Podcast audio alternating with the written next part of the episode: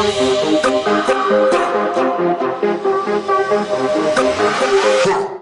everyone, and welcome to yet another edition. In fact, it's the trade deadline edition of A Bit of Fellatio. I am your host, Jason Geller, alongside producer extraordinaire John Maddox. How you doing today, Johnny? Good. How are you doing, Jay? I'm doing excellent. I mean, well, Hey, I'm doing excellent for the sake of the show. Happy week 10 episode? Week 10 episode, which is not our 10th episode. This is our 11th episode. Yeah, I was going to say 10th episode, but we had a bonus in there. So do have, technically, technically the 11th, but you know, and technically it's all that matter with you and I. sure. So, week 10, episode 11, number one on the Spotify charts, or at least top 200, number one in Germany.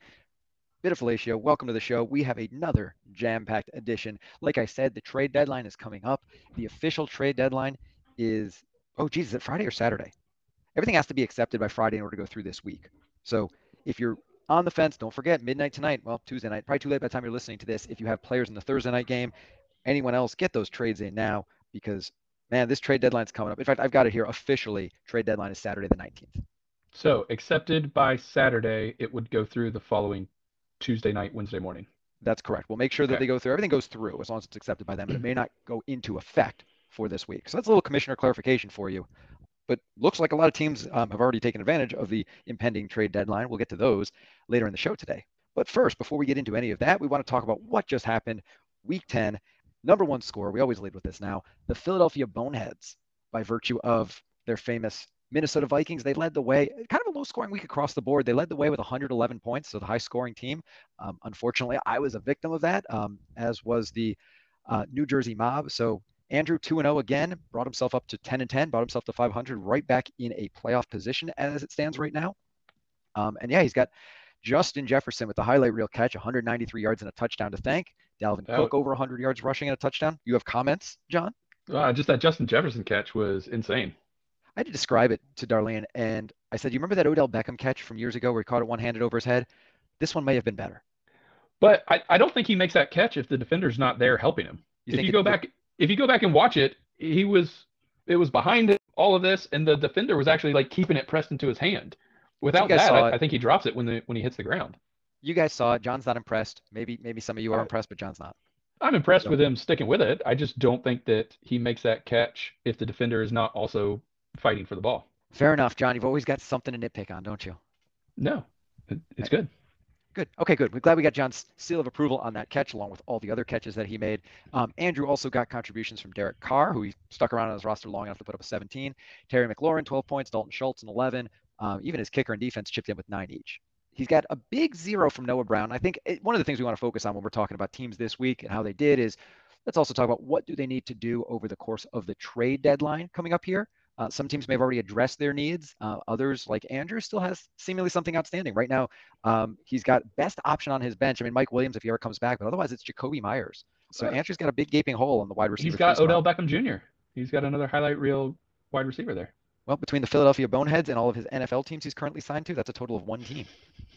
Andrew did get a little bit of bad news that turned into good news though this week. Um, and here's what I mean by that: is Leonard Fournette, who he started and put up a nine-point uh, performance this week, he's got a little bit of a hip injury, uh, forced out of the game. Um, he's supposed to be available this week, uh, or excuse me, next week, coming up after their bye week this week. But you wonder if it doesn't start to open more of a path for Rachaad White. And Rachaad White, you know, obviously, were to miss any time, Rachaad White really becomes a must start for Andrew. Without that, you think that he's just guessing coin, coin flip to see who he's starting week to week from here on out? you know, his other options are Deon Jackson, who isn't going to do anything while Jonathan Taylor's around. He's got Chuba Hubbard, who's now the number two definitively beyond Deont- behind D'Onta Foreman in Carolina. And then the next best option is Caleb Huntley. So I think really it's a matter of choosing from his two Tampa Bay running backs. And I think if one of them were to go out, especially since it seems like White's trending up and Fournette's trending down, it would make the decision a lot easier for Andrew. Whereas if they're splitting time 50 50, you know, it's flip a coin every week. It sounds like you're saying though that he not only needs to fill in another wide receiver, but he's going to be making a trade. He could really improve his second running back as well if he wants to make a strong playoff push. Yes, I suppose if, if you were an owner who was looking to unload a running back, you would definitely make that case on a publicly available podcast. Am I looking to unload a running back? You might be. No. I Well- mean, maybe maybe in exchange for Justin Jefferson, but Uh, You, look, look, I, I shook that tree. I'd be remiss not to have shaken that tree. Um, and Andrew made it clear that he said other owners came through and just not interested. Uh, and I get it. You know, Justin Jefferson not only is arguably, I'd say, a top three wide receiver right now. I mean, you can argue which where they fall between him and Tyreek Hill and Stefon Diggs. Apologies to Cooper Kupp, Uh, but those are the top three I feel right now. And you know, for Jefferson to be on a nine dollar contract, he could just franchise him for another three or four years and still get value out of that. So I, I don't I don't blame him for holding on to Jefferson, but he listened yeah. at least. Well, and you, you said he was a high scorer, so he obviously went two and zero. Oh. Uh, one of the teams he beat, the Detroit Roadies. Yes, my Detroit Roadies. Little bittersweet there for a while. Um, we got Justin Fields finally, you know, like in the starting lineup. Felt good about starting him coming off of last week's 170 something rushing yards. Did it again. 147 yard rushing yards, 167 passing, two through the air, two through two on the ground, 38 points against the Detroit Lions, still in a losing effort, which was really the best possible outcome I could have asked for, for him to put up a monster game and still lose. So yeah, Justin Fields did great. He did help me win the game against Mike. Um, I won that game by 11 points. And so, you know, if Justin Fields puts up 25, I lose. Very happy with the 38 that he did put up. Yeah, I mean, you've got to you've got to like your outlook here with Fields playing so well. You've got Swift who's slowly coming back. You've got Stevenson, and then your trio of wide receivers. You've got Olave, Tyreek Hill, Metcalf. You got to be feeling really strong considering you're in the weakest division about your chances about making it to the playoffs, right? Well, John, I know what you're doing. You're trying. See, this is where it was bittersweet, and it's because yes, I did make a couple trades. We'll delve into those on the call on the uh, show later today here. Uh, but no, I, a lot of the guys you mentioned are on their way out. Um, mm. Swift, which was a personal one that was hard to get rid of for me. Um, he's at $24 for a while. I thought I was franchising him over and over again. DK Metcalf's on his way out. Tyreek Hill's on his way out. It, it, it was tough because my pre up was Fields and Swift and Stevenson, like you mentioned the three receivers, Hill, Metcalf, Olave, and Mark Andrews coming back from bye. And I felt like that team was was up there as far as rosters and, and roster composition. The problem is I'm too far out of playoff contention to be able to control my own destiny. And that to me was the problem because I didn't think it was a team that was still set up to go 8 0.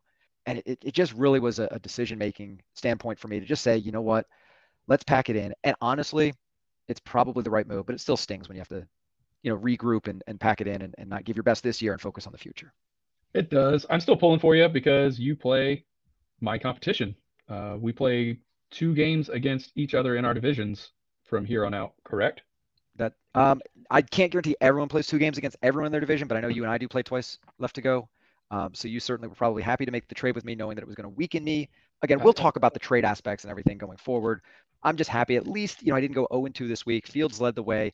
Everyone else kind of, I mean, my second highest performer was Tyler Bass. So when your kicker is your second best player, it, you know, it's not ideal. And, you know, unfortunately, you know, everyone else kind of dropped the ball a little bit. It's kind of, you know, bittersweet that it has to end like this, but at least I got to escort the mob out of playoff contention at this point. They finished 0 2 uh, this week, despite big performances from Aaron Jones, 20 points, Geno Smith, 19 points, and new acquisition, Jamaal Williams, 11 points. Everyone else from there you know, really dropped the ball. And I think Mike was feeling the the impact from Cincinnati being on a bye. You know, he just got uh, Joe Mixon. He already had Tee Higgins. Um, and so, you know, Mike's team, you know, it's probably over for him at this stage. He also lost Dallas Goedert, who is out indefinitely. He's not going to be out for the entire year, may or may not go on IR, but certainly not going to be available for the foreseeable future. So Mike is, you know, last place right now, seven and 13, probably too much ground to make up whatsoever. He's not mathematically out of it. Um, he's got Marquise Brown that's coming back hopefully this week. He's got Kadarius Toney who's making a name for himself in KC. So yeah, that that could be the big X factor going forward, not just for this year, but I think uh, you know it's something where he's got him on contract through 2023, only a dollar. That's the silver lining, mate. That that may be the light at the end of the tunnel for him. Is if Kadarius Toney can be half decent, I think he t- gets returns on you know a one dollar salary if he becomes the guy in Kansas City. Which let's not forget, he was just a first round pick a year ago. So you know, in the right offense, which Andy Reid's offense is certainly um, qualifying as the right offense for many a player, that could be, you know, a big portion of his team going forward. Yeah, with those guys, he can still put together a decent lineup week to week here for the rest of the, the season. He he's got a shot at squeaking into the playoffs. He, he's gonna have to do something at tight end now, but I wouldn't completely write his team off. I would. No offense. I, I, don't mean that in a negative way. I'm just saying seven and 13 with all those teams ahead of them. Yes, you might be able to leapfrog the team that's currently in sixth place right now. I mean, that's viable potentially. Where you know sixth place is currently sitting at, at 10 and 10. Two teams at sixth place right now are tied for that. But not only does he have to get ahead of those teams, he's got to get ahead of the team, uh, Brett's team, who's 9, 10, and 1. Me and Ricky, who are both 8 and 12. I just don't know that he can get ahead of those teams all at the same time when some of those teams are playing each other and are going to get wins here and there. Sure. So but we'll see. I mean, you know, if he wins out, he's only got 13 losses, so best possible record 15 to 13. Usually within this league here, um, 500 can get you into the playoffs or just a hair above 500. So still, yeah, you're right. He can control, not control his own destiny, but make it difficult on the teams in front of him by winning out. It will take a pretty miraculous last four weeks, but let's move on to uh, the next group of teams you got here. Who you got? Yep. Another uh, team that may have saved his season um, this week, uh, Brett's team, uh, the self-proclaimed league champ had a big two in a week for himself here. Um, in this case here, 99 points. Um, he got wins over the Flynn's. Lamb went ham. Jonathan Taylor came back um, with a vengeance, and you know, 27 points from Lamb, 21 points from Jonathan Taylor, who probably had to love seeing uh, what's going on with Jeff Saturday coaching Indianapolis. Matt Ryan suddenly and and quickly out of nowhere back in the equation. And I think when you go from Sam Ehlinger to Matt Ryan, it opens up everything on offense where instead of the offense being one dimensional, you've got to give respect to the receivers and the passing game. And so Jonathan Taylor took advantage of that. 48 points from those two players combined. He beats the Gingers. He also beats Sean's team, and really just a uh, uh, you know a big week for him. Unfortunately, may have been timed a little bit too late because he had just traded away a couple players. Well, and that's the thing. He made the trade to Sean, correct? He did. So Sean got beat by his own players this week because of the timing of that trade. They didn't get it uh, what did they have somebody on Thursday night game last week? Is They that why it didn't go through? it- it's funny. It was Kyle Pitts who played on Thursday who hung up the trade and cost Sean one last time because had the trade gone through, Sean would have had CeeDee Lamb. But no, it's just probably Kyle- a fitting end to Kyle, Kyle Pitts- Pitts' tenure. he gave Sean the middle finger on the way out. He sure did. Um, and he scored a whopping two points um, instead of Cole Kmet on his bench with 19. Hey, and, and while we're talking about Brett, just uh, a public congratulations. Oh yes, that's right. I, we came out. News came out on Wednesday, just after we put this podcast uh, last week out there. Brett's going to be a proud new papa. Yeah. So congratulations from the entire Bit of Fellatio staff here. Uh, Welcome to the club. me and John. Yeah. Uh, but no, uh, all jokes aside, yeah, really happy for you. Um, hopefully, uh, your fantasy football attentiveness doesn't drop off. Or hopefully it does. Now we're all will you'll be on a level playing field with the rest of us that have to deal with kids. Now you're playing on expert mode. well, all right. So, um, Brett, now he is just a half game shy of 500. He's 9, 10, and 1. Like we said, the team's at 500, which is Sean and Andrew, 10 and 10. So Brett's right there. I mean, he can sneak into playoffs a couple different ways. One, he can get a wild card spot. He's only a half game out, and he's not far behind you, John, for the division lead with um, our division, which I'll admittedly say is the worst of the three divisions this year. I'm not ashamed to admit it. Uh, but. John, you're only 11 and 9, so he's only a game and a half back of that division lead. Yep. So Brett beats Sean. Sean at least salvaged a win over Mikey. Um, I don't know how much he earned it, but uh, we'll get to that in a second. But Sean did have strong games. I know. Out of Saquon Barkley, 21 points. Um, the rest was kind of a group effort. I mean, his, his Titans defense, which you know what, he picked up off waivers and got 14 points out of. Sean, great job. Um, you know, we've been pretty complimentary of you this season, um, and I think the Titans waiver claim pickup, putting up 14 points on your roster when you end up winning by five in one of these games, certainly you know shows fantasy football skill. Yes. Identifying a good Good- defense there. Good job, Sean. You either got lucky or there's a bit of collusion going on. So the collusion aspect, I don't know that it's. I, I'm not going to call it collusion. I think Mikey is certainly a proud fantasy football owner to some extent. However, Mikey, we got to. This is one of the most egregious examples of fantasy football ineptitude.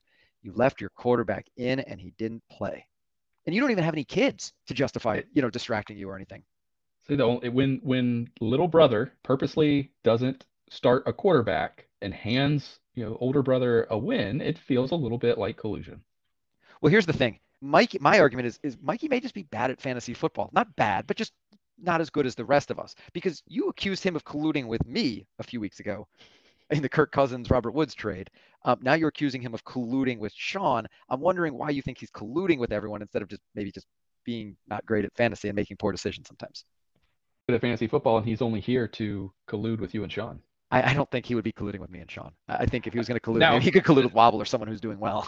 No, I will give you an opportunity to give Mikey a break here. Looking at his team and his roster, he does not have another quarterback on his roster that he could have started.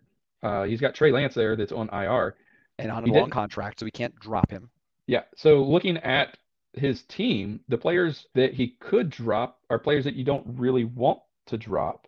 A lot He of have other guys, Kenyan Drake. That's that's probably the, the guy that doesn't have a contract that he could have dropped. And and and that's the only one that I really saw was okay, drop Kenyan Drake, pick up a, a quarterback, start a, a full active roster. yeah, you know, he could have dropped Robert Woods. But once again, he valued Robert Woods. I don't. I honestly don't think, and maybe he can tell us, let us know. I think he just missed missed out on this one. I think he was not paying attention. Which, even though it was a four o'clock game, the rumblings were there. I was reading Schefter in the morning. He was saying Adam Schefter that that Colt McCoy's family was buying up tickets because they knew what the rest of the Cardinals organization kind of knew, which was that Kyler wasn't playing. Um, so the writing was on the wall there, and probably should have at least had a contingency plan in place, even if it means picking up Colt McCoy or John Wolford or someone else that's starting a four o'clock game or later that you could just plug in on the fly once inactives were announced. So yeah, I don't think he was right. I think he was just ignorant or, or lackadaisical in paying attention this week. And the other thing, he was he was a pretty heavy underdog in all of the previews for this week, so he may have figured it wasn't worth dropping somebody and picking up a quarterback because he might he's probably going to lose anyways. But then he gets a big game out of Kirk and kind of waste that big week that he could have salvaged a win or two. Yeah, I mean, he had the big games from Kirk and then you know medium games from Singletary and Diggs, 14 and 12 respectively. That was all in the one o'clock games, although obviously the Buffalo Minnesota game bled into the four o'clock window with going to overtime. Uh, but certainly he had enough points on the board early to, you know, I, maybe justify making the action. Again, Kenyan Drake would have been the guy with a bye week that even at, after the one o'clock games kicked off, he could have cut and picked up a quarterback for. All right, enough picking on Mikey. Yep, enough picking on Mikey. Now it's time for our podcast favorite, listening en route to Charlotte right now, Josh Wobble. Uh, 2 0 again. I mean, what more can we say? I, I really feel like we should just record the Josh segment every time and just replay it because, once again, 2 and 0. He's only lost games. This is week 10. He's only lost games on two weeks. All right, we played double headers. He's got four losses. Both of those were 0 in two weeks. Eight other weeks he's gone 2 0. So once again, another great job. And guess what? Led by Patty Mahomes, 30 points again, 331 passing yards, four touchdowns. It's it's it's video game numbers right now. Um, but then he also got you know solid performances from Gabe Davis and Travis Kelce and Amon-Ra St. Brown. I feel like it's nitpicking if John, if we're going to go out there and try and poke holes in in Josh's roster, maybe with Juju Smith-Schuster, he needs a wide receiver three. Drake London at least got in the end zone last week. Uh, but really feels like John to me, running back maybe starting to become a question mark for for Josh here. What do you think? Yeah, looking at Kamara, what did he do this week? Three. He put yeah, he put up a, yeah three against week against Pittsburgh. Did, is not having the best defensive year this year. On the um, heels of a six the week before. Yeah, I don't know that you go out and make a move, but it's I wouldn't be well. I'm not as confident right now as I was week two, three, looking at his team and looking at his chances. I mean, he's definitely making the playoffs. However, Absolutely. he's just about got the first round bye secured mathematically pretty soon, if not already.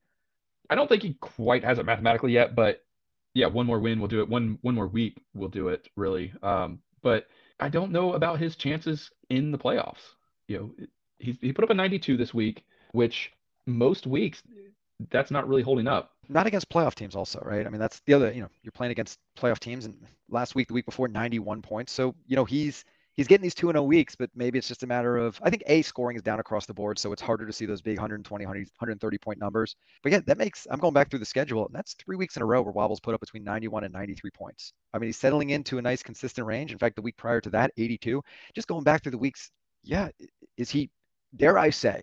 And I, I look, I know we've been so complimentary of Josh all season long on this podcast. Dare I say that he's a little overrated? Is that no. fair? No, that's not. Is fair. he just getting lucky that he's playing the right opponents on the right weeks? There's there's an element to luck of luck to getting to 16 and four, sure, but his team is still from top to bottom the best roster in the league. It correct, but he's lacking running back depth. Um, you know, one of the reasons he can't make a move right now or wasn't able to make a move for another player. I know he wanted to, uh, but he didn't want to give up one of his running backs, uh, Kamara and Miles Sanders, because Clyde Edwards Helaire is basically his, his third running back at this point. He's almost out of a job. He only played five snaps last week. He's got Kenneth Gainwell on his roster who played. I guess the nicest thing you can say about him last week. He didn't score any fantasy points. So Josh doesn't have any running backs fantasy points on his bench. So, you know, if you wanted to take a pessimistic approach, or if, if you're another owner and you think, hey, you know what, this isn't locked up, I can still win this year, I think that's your silver lining. A, Josh has not won, um, or he has not cracked 100 points since week five. So if you can meet, you know, you can crack 100 points, you could beat Team Wobble. The other thing is, like I said, you know, Edwards Helaire gone um, from fantasy relevance, so to speak. Uh, he also lost Zach Ertz for the year this past week. That was one of his trade chips he was trying to work out a deal for, knowing that he had Travis Kelce. Zach Ertz is now worthless um, from this year's perspective. I don't know if Josh has anything he can do to improve his team. His wide receiver options on the bench are so-so, and you know, one injury, and and he's going to be starting someone that's uh, like a dart throw at that point. you say if you can put up 100 points, you can beat him. But how many people are putting up 100 points each week? Uh, as the season has gone on, I think we've seen all of the teams start to suffer. You look at the other teams that we have said are are strong uh, chances for the the playoffs, and everybody's suffering. Take for example my team, right? Josh beat me 92 to 73 this week. Ja'Marr Chase doesn't look like he's coming back this week like they had originally said, and Cooper Kupp on IR. So my team that was putting up really strong weeks, week in and week out, has greatly suffered. It's a war of attrition right now to see who can make it to week 17 with a healthy starting lineup. It's um yeah, I mean it's definitely I think anyone's game. You know, Wobble's still leading far and away with number of points scored on the year. So you know he's he's tops in that regard. But can he be beaten? He's like I said, he's going to have that first round bye almost certainly.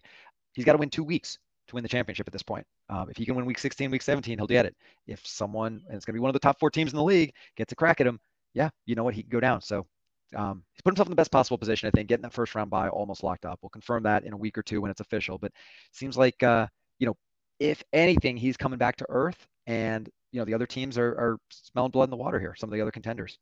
So, John, you would count as one of those other contenders. Um, even though he beat you, you still salvaged the week one and one. Um, you beat Flynn's Flax 73 to 58. That's quite the barn burner.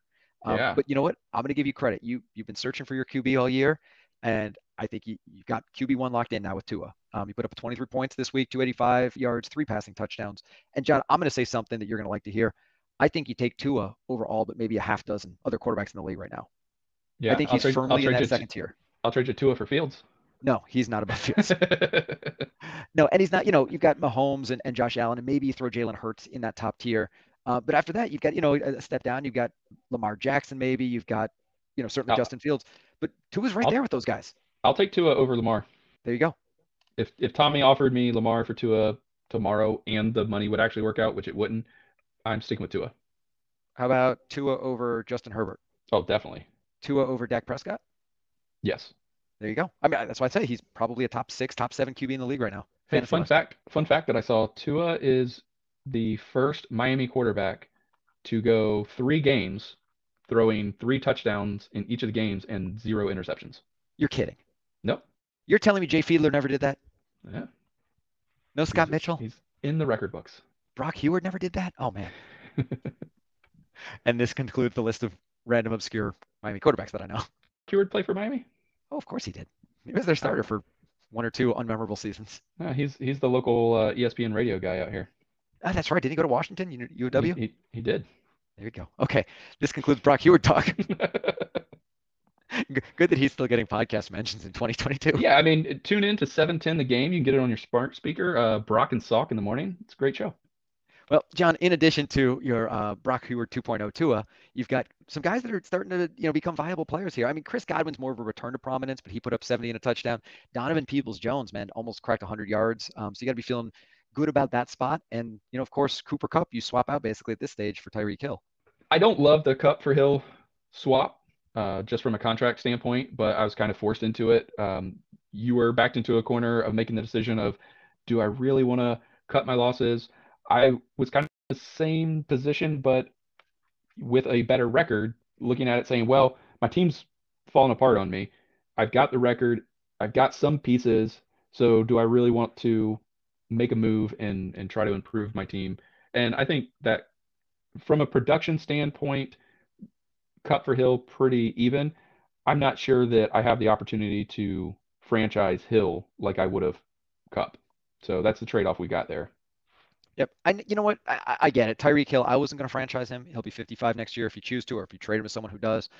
But yeah, I mean, it, you know, based on his performance this year, if he cracks 2,000 yards, which he's on pace to do, certainly, you know, that's worth $55. But yeah, um, I'm assuming that that someone will have interest in him in that price tag. So you'll yeah, just have and, right of first refusal. And then on top of that, uh, I'm going to have to trim down my roster to be able to make the cap once that, that trade goes through. I, am not going to be able to field a full uh, bench another sort of handcuff that I have moving forward. Well, I mean, you've got three defenses on your team now. I'm wondering if maybe you could get by with fewer than three defenses. Uh, you got to play the matchups, and that's a lot of matchups. And the whole strategy of if I have them and they have a good matchup, then Sean can't pick them up off the waiver wire and get lucky with a defense again. Ah, I see. Well, another team that did not get lucky, the team that you beat, 58 points out of Flynn's Flock. They're still above 500. Just a, a rough week all around. I mean, You tell me, 15 points out of his quarterback, Jimmy Garoppolo. Is he Jimmy Jeans or Jimmy Jorts with a 15? I don't think you call him Jimmy Jorts over a 15. It's not Jimmy Jeans with a 15. Are we calling him Jimmy Capri's? Uh, Is it right in that cutoff point, like mid ankle? Jimmy Clamdiggers? There we go.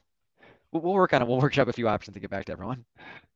But you look at his team, uh, relying on Taysom Hill at tight end. He, you know, ouch. And then I think, yeah, I think his time is come and gone. And then what the heck is Philadelphia doing not getting AJ Brown the ball?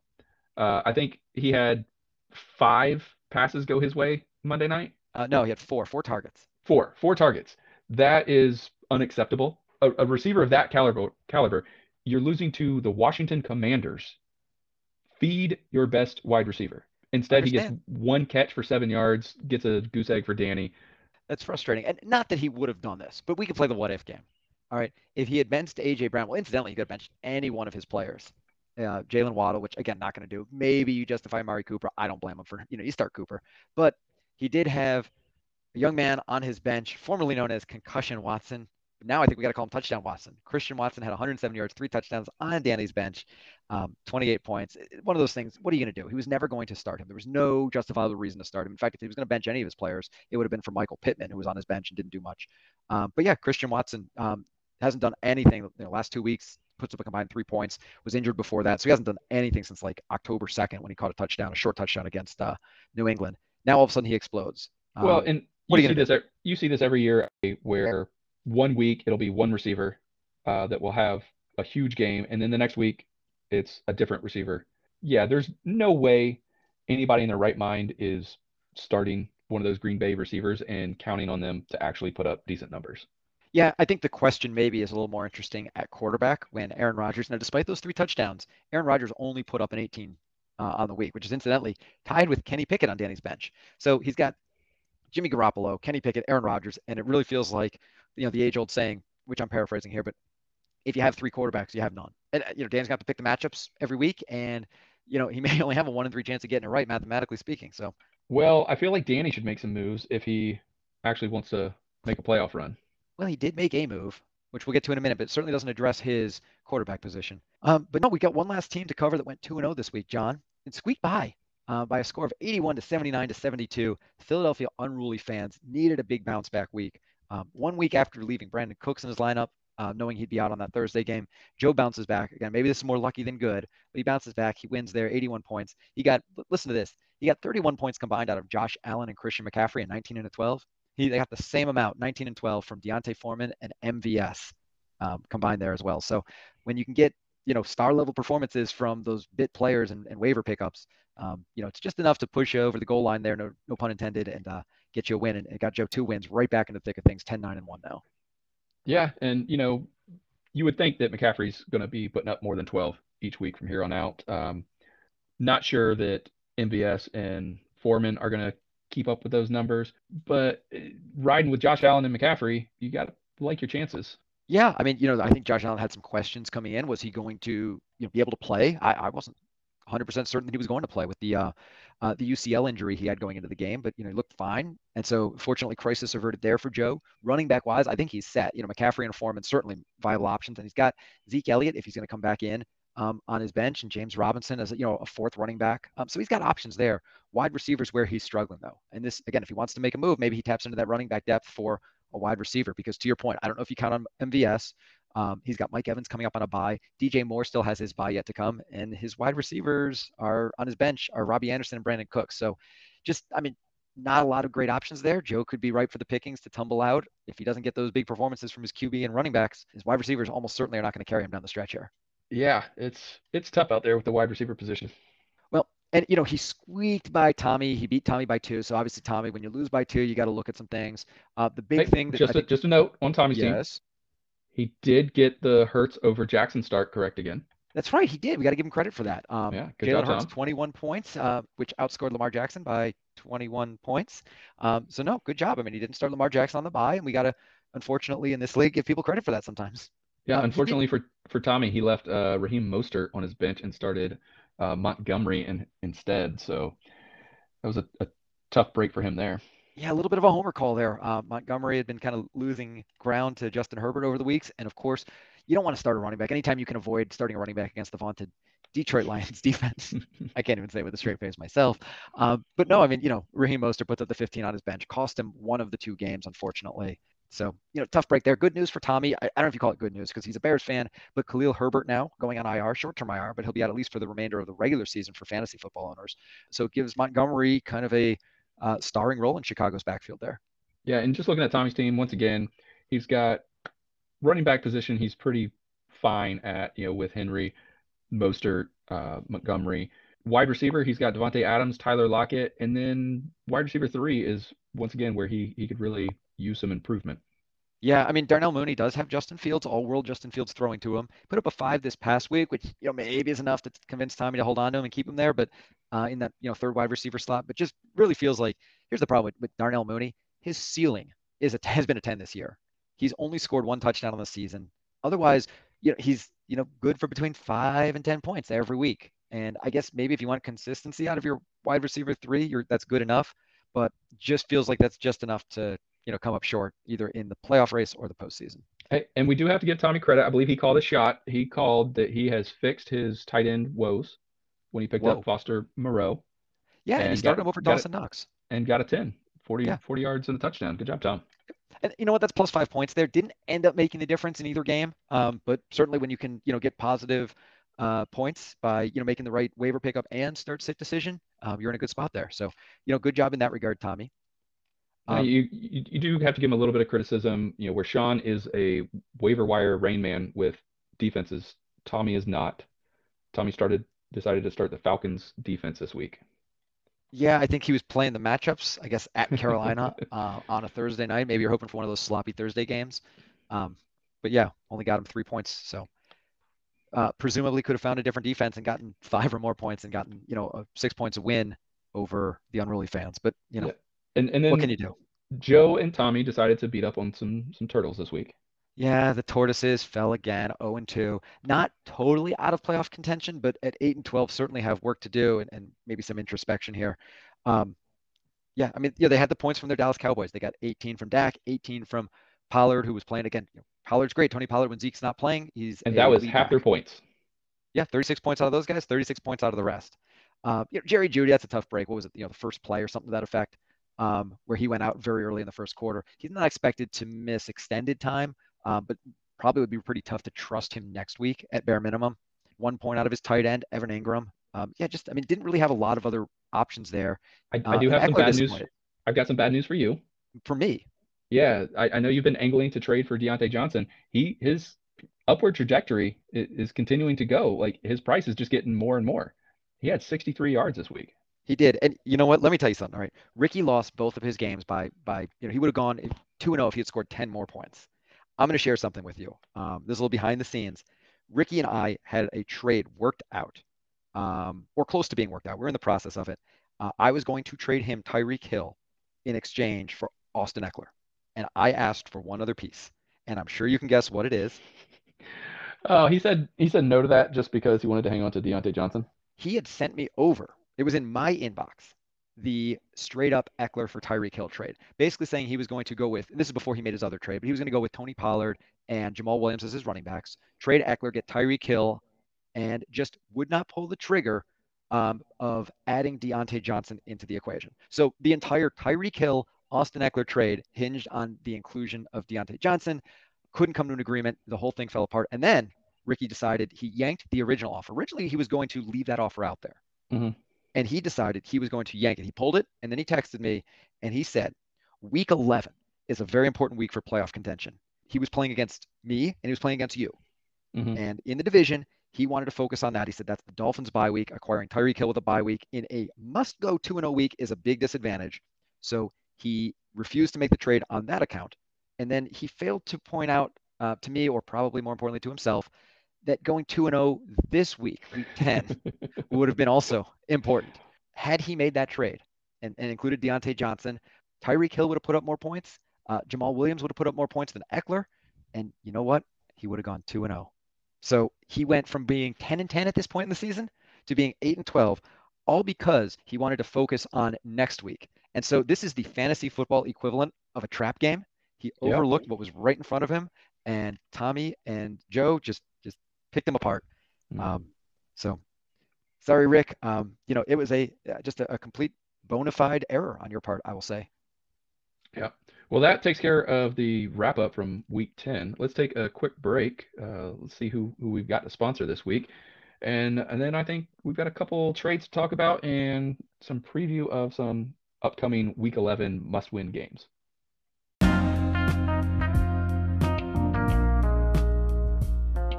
This episode of A Bit of Fellatio is brought to you by Detroit Roadies owner and podcast host Jason Geller, who would like to take this opportunity to publicly apologize to anyone who has been offended by recent podcast ad reads. This podcast has no intention of offending any of its listeners, as far as you know.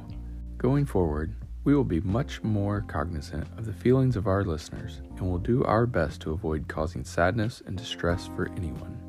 Recent events have caused us to review all of our advertising policies, and we are committed to making this podcast a safer space for everyone. Thank you for your understanding as we grow better together.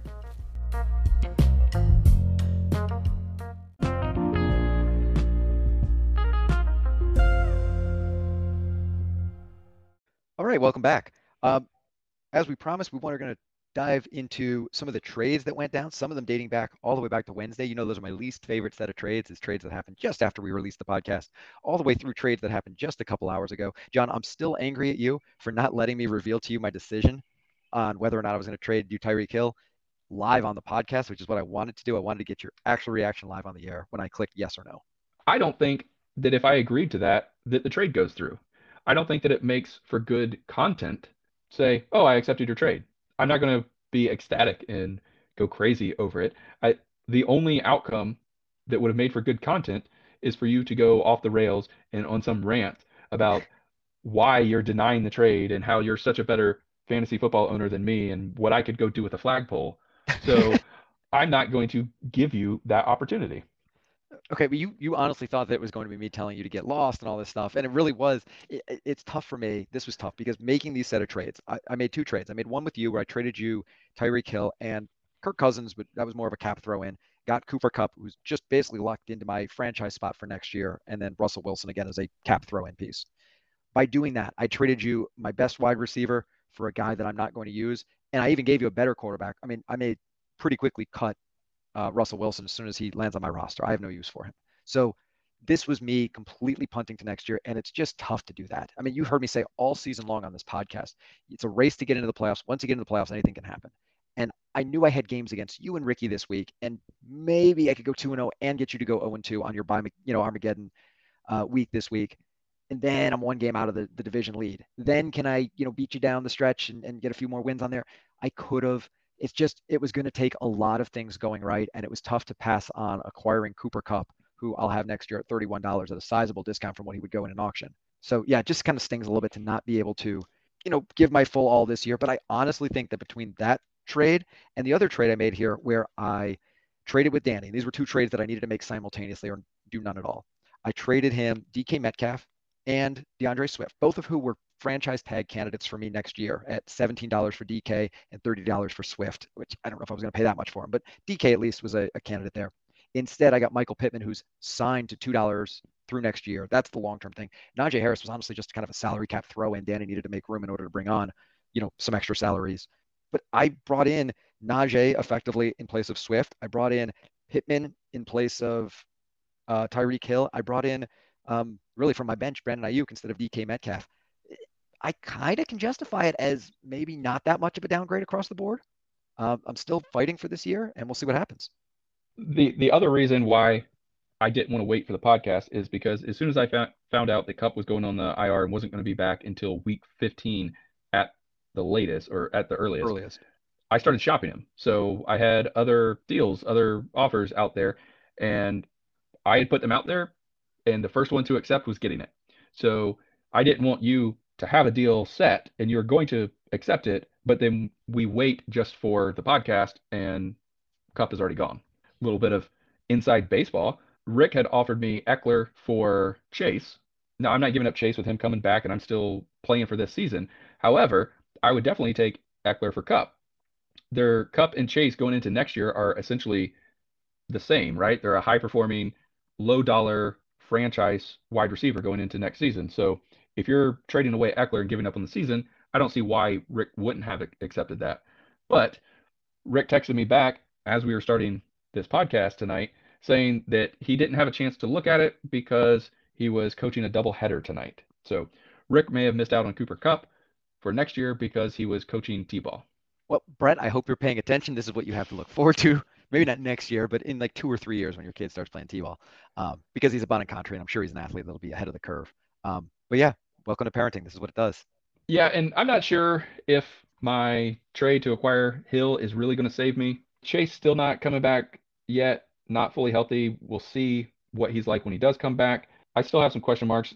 The good thing for me is I match up against Detroit Roadies, identify as league champ, and Chuleota Tortoises and Gingerbread Men. The one team that I have that is going to give me a challenge, week 14, I do match up against, you'll see. So, other than that, I've got a really good shot at going seven and one to finish out the season. You know, and, and with that, and one of those games being against you, you'll see who's currently one game ahead of you for that second uh, uh, first round bye slot yeah, I mean, you got a chance to get that all important first round bye as well if you can do that seven and one and get that win against Tommy there. Yeah, so hopefully Rick keeps shopping Ekeler and finds a buyer for Ekeler this week, and I don't have to play Ekeler. Well, maybe it makes sense for him, and, and you're right. You know that that you know if he if he wants to commit to next year, that would be the biggest chip remaining. It looks like out there on the trade market to move. But yeah, I mean, we haven't talked about it yet, but this happened early um, last week, right after we released the podcast. Rick did make a move here, and I, man, this I, I don't get this move. Rick traded to Venutolo. The mob got uh, Jamaal Williams, who is ten dollars for this year only, and then Corey Davis, who's on a dollar deal through dollar deal through next year.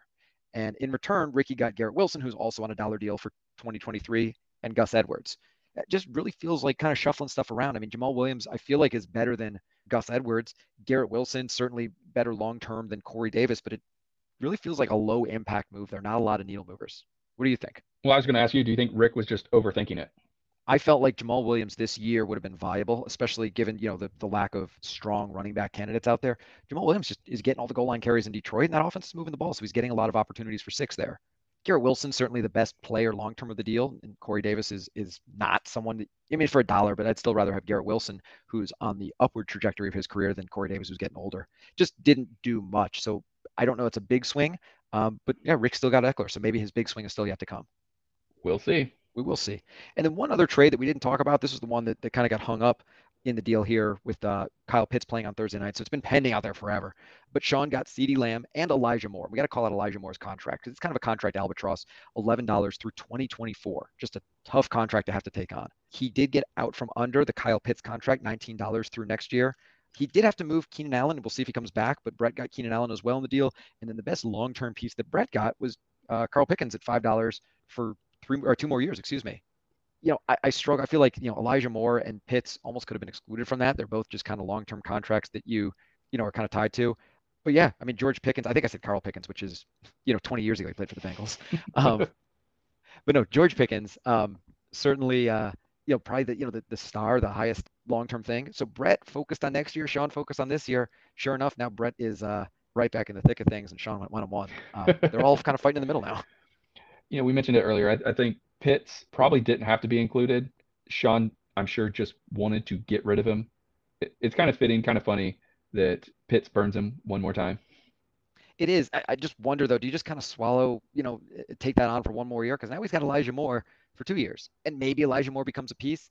Uh, maybe he gets traded. Maybe he works his way back into the Jets rotation. But for now, he's got you know almost the same amount of dollars, 11 versus 19.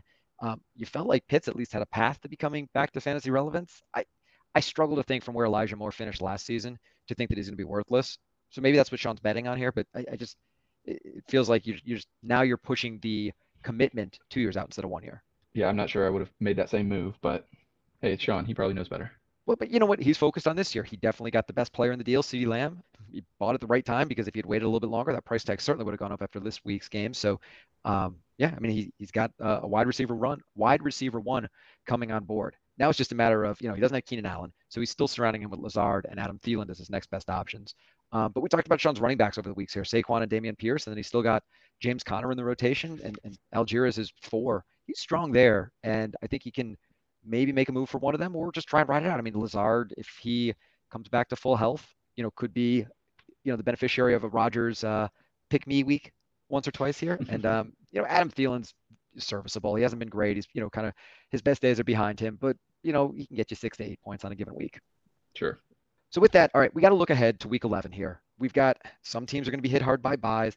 John, I know you're one of them. Let's look at your team first off. We've talked about, you know, who you're facing. You've got me, you've got the tortoises. This, John, it gives you a chance this week to put two of your competitors away pretty much for the season. If you go 2 and 0 here, I Rick and I are pretty much done, right? That's like I said, why I'm I'm hoping I'm pulling for Rick to move Ekeler and uh, pick up some pieces for next year. So yeah, as, as long as I can get through this week, uh, I'll I'll need some help with the byes, but then it should be smooth sailing for the rest of the season. Get Ja'Marr Chase back. Yeah, I mean your your team, you know, you're dealing with you know four teams on bye: Miami, Jacksonville, Tampa Bay, Seattle. You've got someone from each of those spots, and that's even before you get Tyreek Hill on your roster. But yeah, you know, you've got you know now Kirk Cousins will be your starting quarterback presumably for this week. Um, you've got Isaiah Pacheco, who's again seeing his role grow um, next to Nick Chubb in your lineup there. Wide receiver is going to be tough, but if you can eke out some points there this week, um, you should be uh, really just down to you and Brett. And again, Brett just lost or traded away CeeDee Lamb. So, you know, you could coast out the division with a strong week this week. That'll be a big game for you. Yeah. I mean, you don't have confidence in Skyy Moore in my starting lineup. You don't think he's going to be the guy in Kansas City to get all the points this week? I, am very excited to see Skyy Moore in your lineup. And look, I told you I, am not ready to give up on the season. I made some moves to focus on next year, but I think look with Justin Fields, I can knock you off. Absolutely, I can knock you off when you're starting Skyy Moore and Darius Slayton. Hey, hey, so, I've got some waiver claims, and you know, just going to say I may or may not have a waiver claim for a certain uh, Damiere Byrd out there.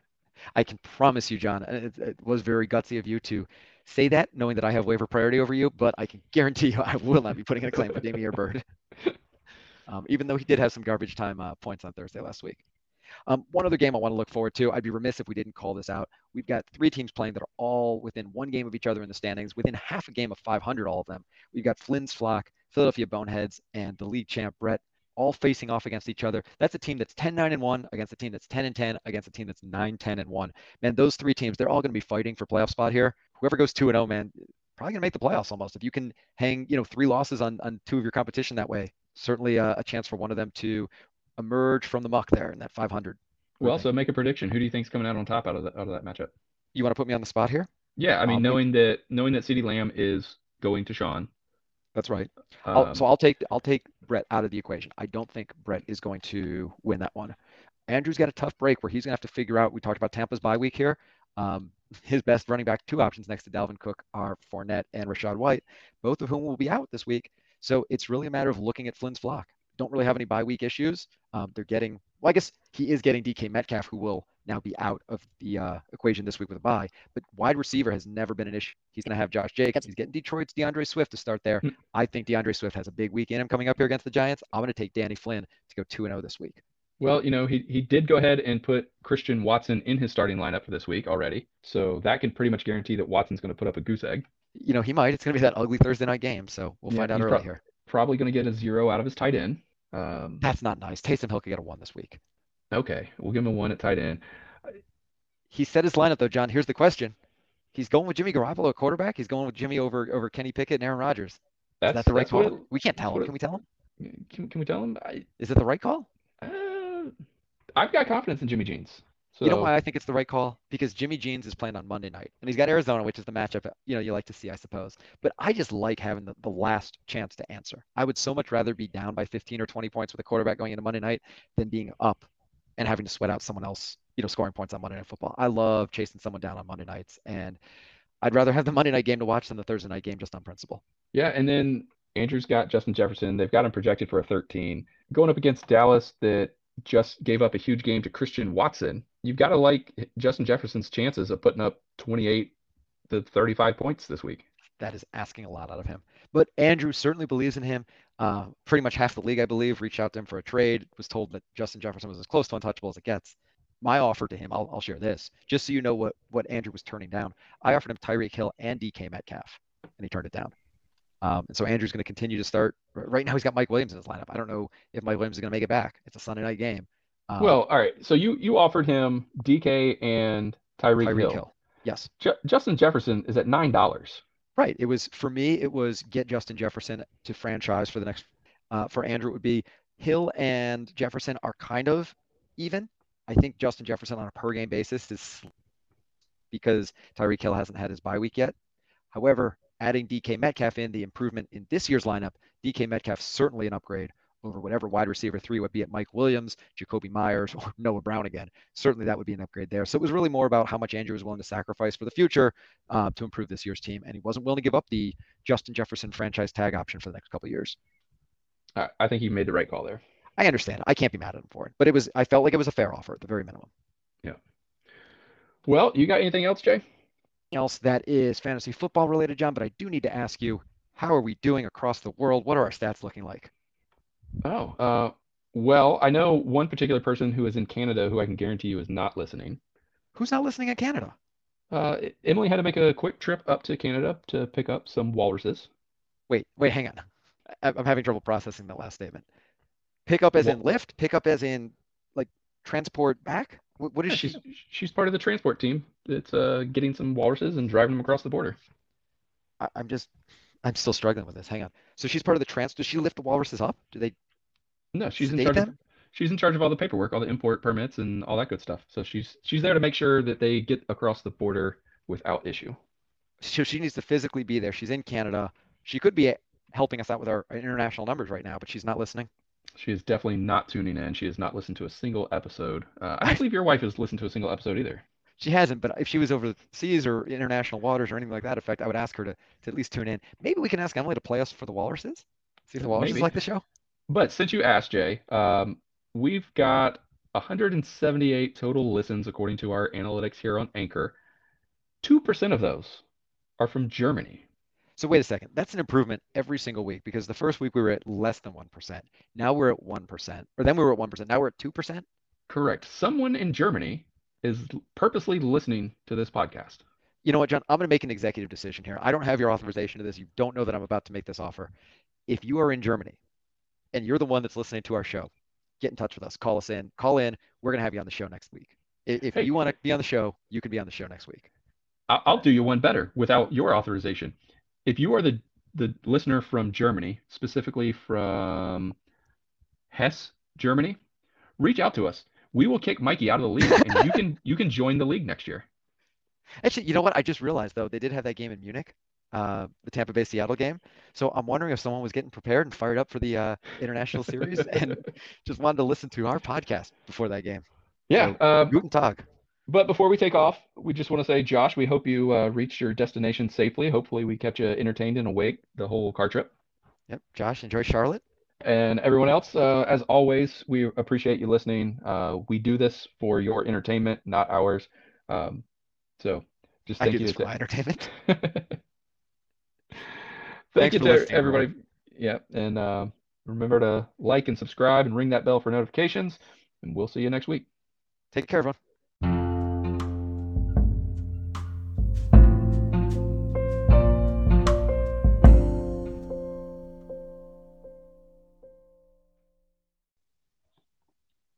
Are you there? No. Can you hear me? Yes, I can hear you. Can you hear me?